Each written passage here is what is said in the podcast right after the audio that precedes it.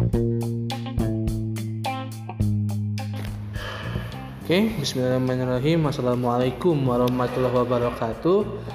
Uh, untuk Ananda Asaditur, uh, biasanya Ana menggunakan uh, YouTube ya sebagai media pembelajaran. Sekarang Ana ingin mencoba sesuatu yang baru, yaitu podcast. Ya, uh, semoga uh, dengan ini Ananda atau kalian semua tidak cepat bosan ya.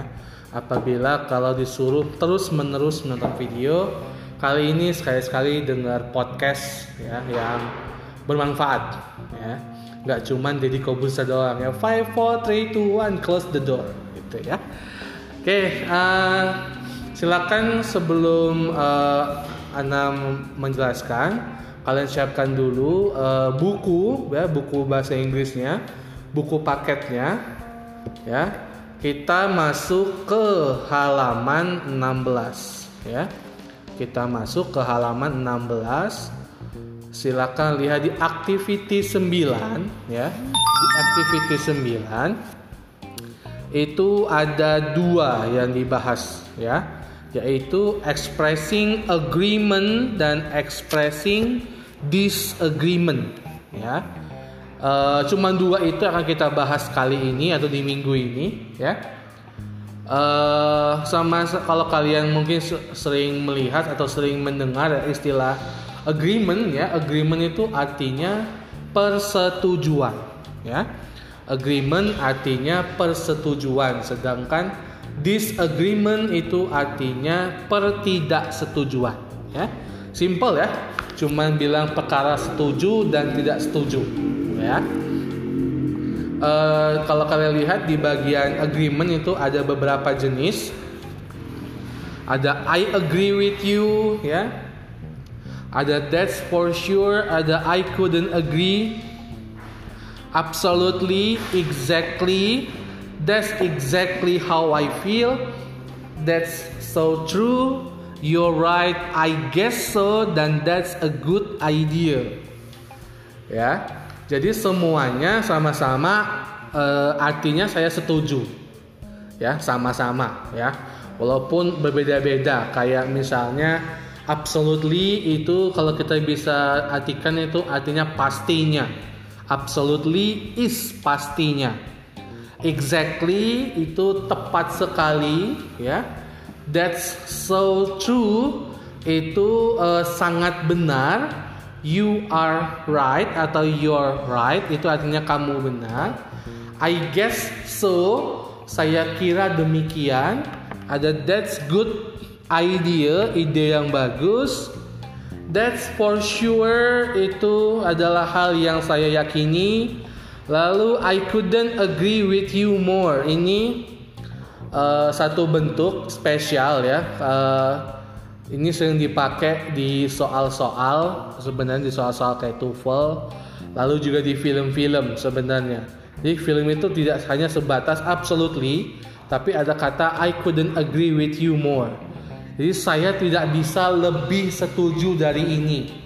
Jadi artinya pendapat lain itu semua tidak setuju. Hanya pendapat inilah misalnya yang dia setujui. Gitu ya itu untuk expressing agreement ya jadi itu ada semua contoh-contohnya untuk perkataannya ya. I agree with you. Itu simpelnya. Ya, jadi nggak nggak cuma agree tapi juga ada tadi exactly dan kawan-kawan. Uh, berikutnya ada expressing disagreement. Expressing disagreement ini yang tidak setuju. Ya. Jadi kalau kalian uh, memang tidak setuju terhadap suatu permasalahan, atau suatu pendapat atau suatu ide nah ini ada contoh-contohnya. Misalnya kayak I don't think so ya. Saya pikir tidak seperti itu ya.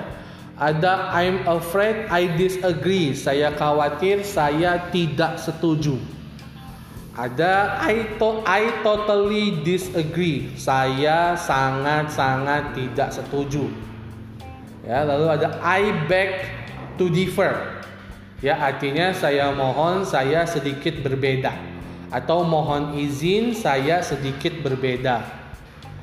atau juga not necessarily artinya tidak seperti itu, tidak semestinya. Ada that's not always true, ya, tidak selalu benar. Lalu ada that's not always the case. Kasusnya tidak selalu seperti itu. Lalu ada kata I'm not so sure about that, ya. Saya tidak begitu yakin tentang itu. Lalu ada kata lagi I don't think it's a good idea. Ya. Saya tidak berpikir atau saya tidak berpendapat kalau itu adalah ide yang bagus. Ya. Jadi dalam penyampaian ketidaksetujuan pun orang barat atau bahasa Inggris itu juga cukup sopan-sopan ya. Tidak tidak yang tidak barbar ya. Kalau kadang kita ini mental orang kita ini kadang barbar ya.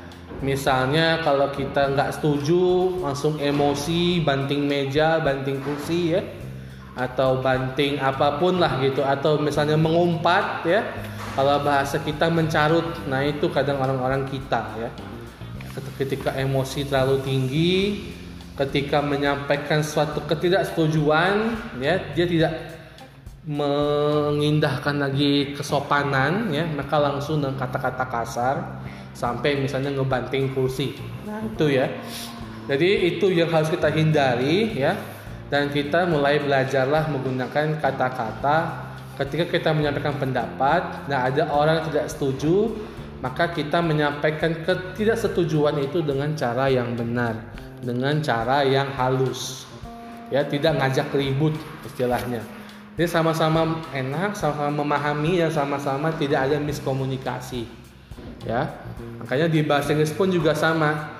Makanya istilah ini patut dipelajari supaya kalian pun nanti ketika bertemu dengan orang bule atau bertemu dengan orang barat ketika kalian menyampaikan pendapat kalian setuju atau tidak setuju kalian tahu bentuk-bentuk yang nggak cuma bilang agree no agree no agree no ya nggak gitu ya kan ini misalnya uh, ada satu kejadian nah kalian setuju kalian bisa bilang absolutely gitu atau kalian bilang that's a good idea kalau tidak setuju kalian bisa bilang hmm I uh, I beg to differ. Ya, saya mohon izin saya berbeda. Alasannya kenapa?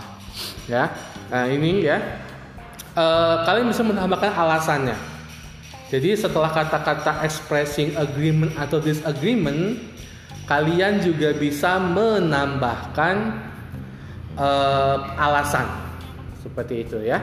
Bisa menambahkan alasan. Misalnya uh, ada satu kejadian misalnya pembelajaran daring itu sudah tidak efektif. Misalnya kalian rindu sekolah misalnya.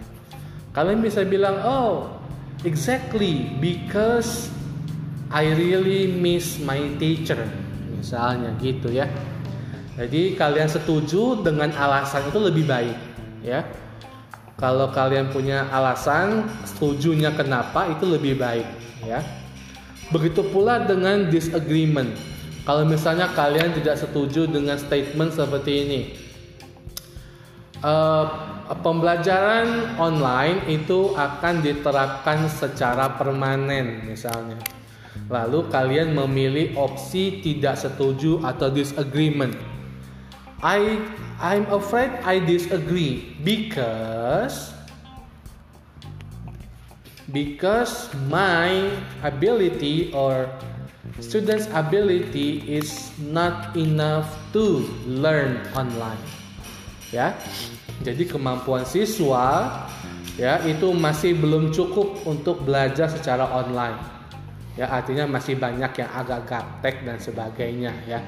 Ya jadi pendapat itu seperti opinion sih tapi ini lebih wabil khusus untuk setuju dan tidak setuju.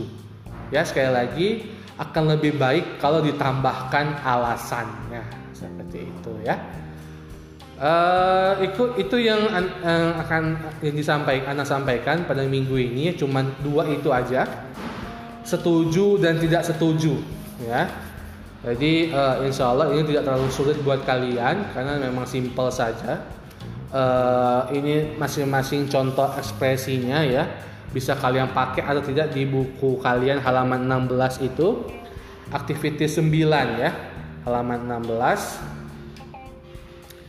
Uh, kalau misalkan kalian sambil mau memahami, sambil mau diulang lagi penjelasan Anda silakan di, di diulang lagi dan uh, semoga juga bisa menambah uh, penjelasan terkait dengan materi agreement dan disagreement ya. Oke, okay, uh, itu saja dari Ana untuk minggu ini. Uh, selamat belajar and happy enjoy uh, bukan happy enjoy ya uh, please enjoy the podcast ya oke uh, anak akhiri. Wassalamualaikum warahmatullahi wabarakatuh